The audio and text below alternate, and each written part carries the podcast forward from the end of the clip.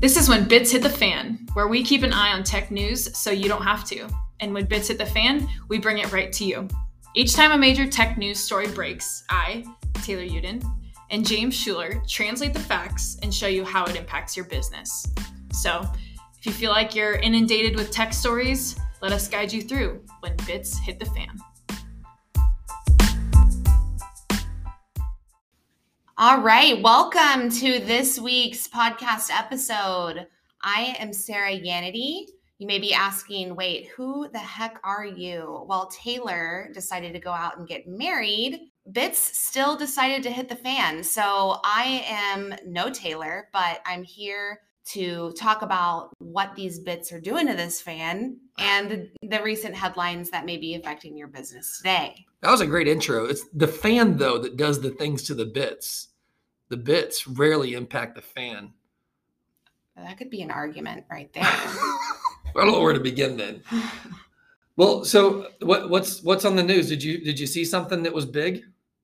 Oh man, I stayed up till about two in the morning because I could not stop watching what is happening in Ukraine and Russia nothing else in the news matters right now. Yeah, but rarely does international news make an impact to what we do here in, in the SMB mid market space in the US, right? I mean, it, it, can, don't get me wrong, depending on the, the industry, it can certainly make an impact, but rarely does it make an impact. Right. But I feel like last night it all changed. Oh yeah, it's on a different scale. It, it's it's definitely going to impact our country and our businesses, and not just critical infrastructure, right? Right. So let's yeah, let's talk about what it is. So uh, for everyone that's been living under a rock, Russia's been knocking on Ukraine's border for uh, for some time now. Uh, now that they're entering Ukraine, the U.S. is putting sanctions on Putin to to back off. Putin's fighting back, saying if these sanctions continue, I'm going to attack America with cyber attacks and specifically go after our banking, finance sector, anything that would impact our economy greatly. Uh, since COVID started, we all got comfortable with what critical industries are, and that's led to the term critical infrastructure. Uh, CISA, a term that maybe our listeners haven't heard as much about, uh, is part of the Homeland Security uh, team. So it's, it's, it's a small piece within Homeland Security that stands for Critical Infrastructure. CISA, C I S, is it? Yeah, critical infrastructure and cyber security infrastructure team you're close. It's cybersecurity and infrastructure security agency, but I I think I had it backwards. Enough. It totally threw me off. If it's not CISA, then it would be Sussy. in my head, I had Saucy. So dyslexia just killed me on that.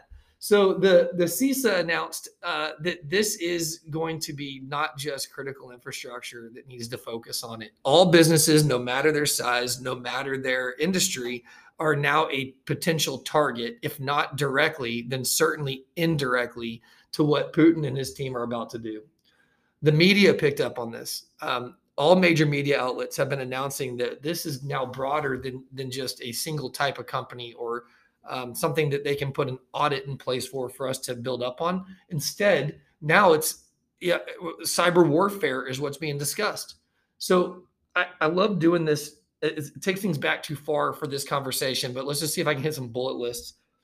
Since remote work started due to COVID becoming a reality and the the uprising of simplicity behind cryptocurrency, we have had so many new terms that we have to learn how to deal with from supply chain attacks with what SolarWinds taught us uh, to ransomware as a service, which is what REvil and DarkSide and all those companies taught us, um, all the way through now to to what we're hearing about killware and, and how critical infrastructure, another term, could potentially impact our day-to-day lives if it was not operational.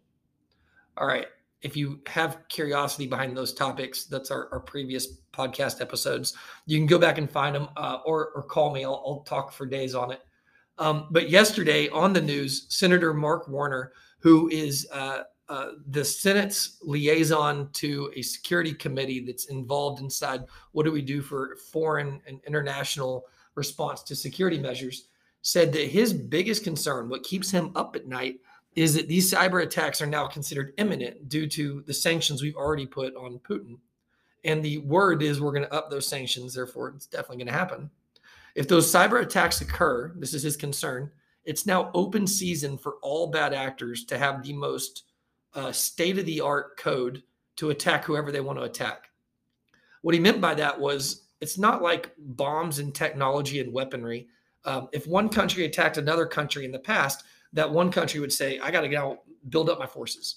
No longer do they have to build up forces. Instead, anyone can go in and grab that code, build their own ransomware version of that, or their own crypto virus from it, or their own DDoS virus, and then use that against whoever they want to use it for. Do you remember, Sarah? That's scary. Real scary. yeah, very. It's Why- in the hands of everybody. The, uh, that's not anything I saw on the main headlines last night. I feel like that's Being covered up. huge. Or Yeah. they, yeah. I don't know if it's covered up. I, I, you've you've watched enough news stories to know that I think the the daytime TV doesn't know how to really get into a cyber conversation at the granularity that it ought to. Um, right. let me give you a good example. They say cyber warfare is coming. They say Putin's going to attack us with cyber attacks. But do y'all remember it was it was recently um, that AWS went down? Yes. And I, I, no one said AWS was attacked, and I'm not trying to argue that they were, but a, an attack that took like AWS down indirectly impacted many, many different businesses. I heard companies tell stories about how their financial software is on uh, an, a SaaS application, or that um, their CRM tool was on a SaaS application.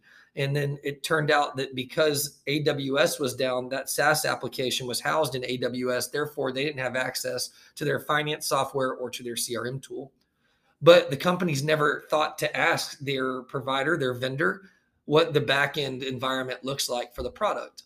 So, unless you're in an enterprise space, those really big players, the Fortune 100, you're not going to be able to control where it is they put their their their back end infrastructure.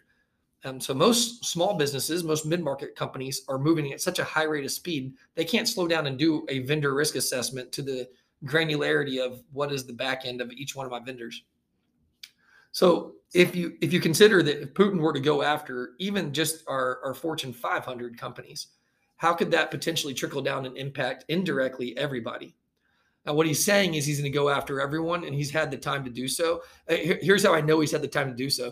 The SolarWinds breach we had uh, almost what was was that beginning of 2020? oh man, yeah. been a bit.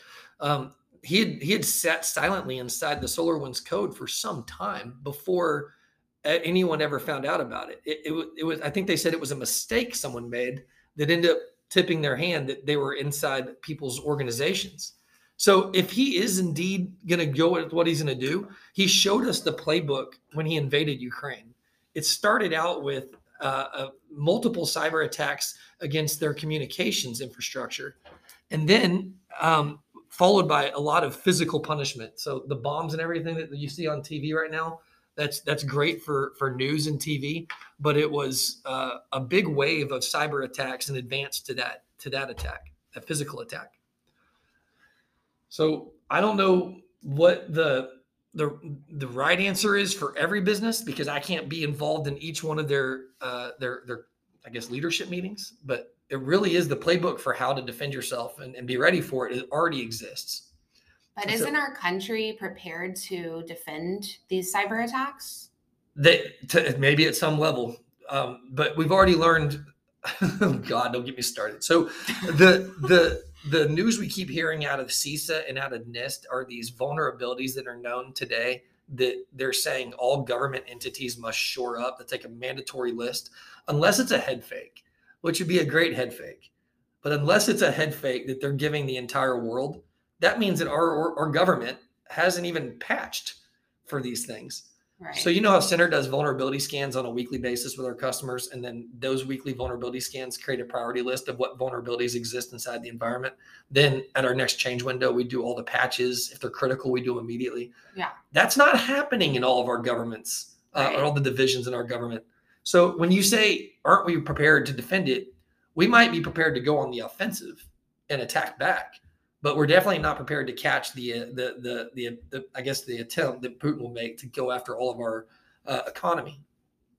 Most experts I listen to say that we're way behind there. I heard um, Biden actually state that for the last few months we've been shoring up our defenses. Well, that's scary. We probably should have been doing that for like the last Two years. maybe longer. So that's a little nerve wracking, but yeah, we should be good at that. Um, today, if I had any advice for a business owner, it would be take a copy of your data, go buy some external hard drive and put a copy offsite offline without without it touching your network. Go ahead and do that today. 30 days from now, you might regret that purchase because you may never need it. You may never touch it.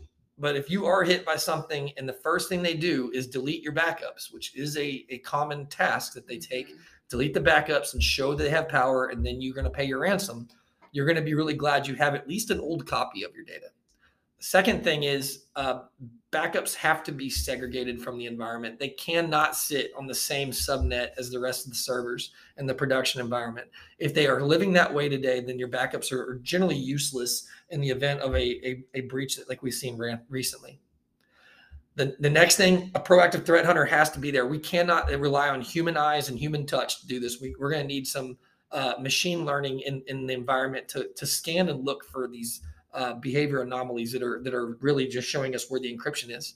In fact, we just helped a group out where Microsoft alerting showed us where uh, Avast AvosLocker out of Russia was inside their environment, and it picked right up on on when they started encrypting systems and when they started building admin accounts and when they started creating mail direct redirects. All that was labeled out in their alerts. So you got to be looking at that. And if one man is all you have on your IT staff, there's no way they can do it all. And then last, we got to start doing vulnerability scans and looking at where is it that we have gaps and how do we prioritize it. If you can pull those things off, we can put an incident response plan together that gives you an idea of how you're going to communicate and how you're going to respond the day it occurs. But there's no sense in building that incident response plan if you're actively putting those measures in place still. You should have at least a communications at the executive level, but if you're making changes to the plan as you're as you're building the plan, it's kind of hard to really construct it, right? So we got to do it in a sequence. We're kind of too late. I mean, in some ways, this has already started. So uh, if we want to have the conversation of where do we start first, um, we, we need we need to get involved with with whoever your IT provider is today. Take those four things I told you and bring them up with your IT provider. If you don't have one, call us. But if you do have one, bring them up. Make sure that you have confidence in those four areas. That's all we can do at this point. Yeah, it's like insurance. It's like your last window before the yeah we've all been happens. through insurance events if this was a storm and floods flood waters were rising and your neighbors had flood insurance and you didn't and you said man what are we going to do and your neighbors go well i've got flood insurance i'm not too worried you're going to regret not having that but you can't buy flood insurance in the midst of a flood uh, similarly you can't buy preventative measures once you're breached it's yeah not a good place to be yeah, you'll be outside stacking sandbags, praying that the water doesn't go through. Yeah, but we haven't seen a war like this. That's the last piece on this that I'll mention. That we've seen so many wars that we've studied in our, our, our upbringing, we've studied in school. We've never seen a war built around cyber attacks. Right. No one knows what to expect. Right. So what what why wouldn't you take the preventative measure in that case? The last thing you want is to be the guy running to Costco looking for toilet paper and bottled water. Memories. Memories, right? Yeah. I did that once. but that's all I've got today. I think we're out of time anyway, but that's that's the that is the craziest topic that we are at a point in our our our our projection, our, our maturity and learning about what cyber attacks can do to us that we're now wondering how will Russia's involvement with Ukraine impact all of our economy by by cyber attacks, not just oil. That's the easy one. Yeah. So wild. Crazy. Well, until next time. When bits hit the fan next time? Uh, tomorrow again, I bet. Seriously. All right. Talk to y'all tomorrow. Bye.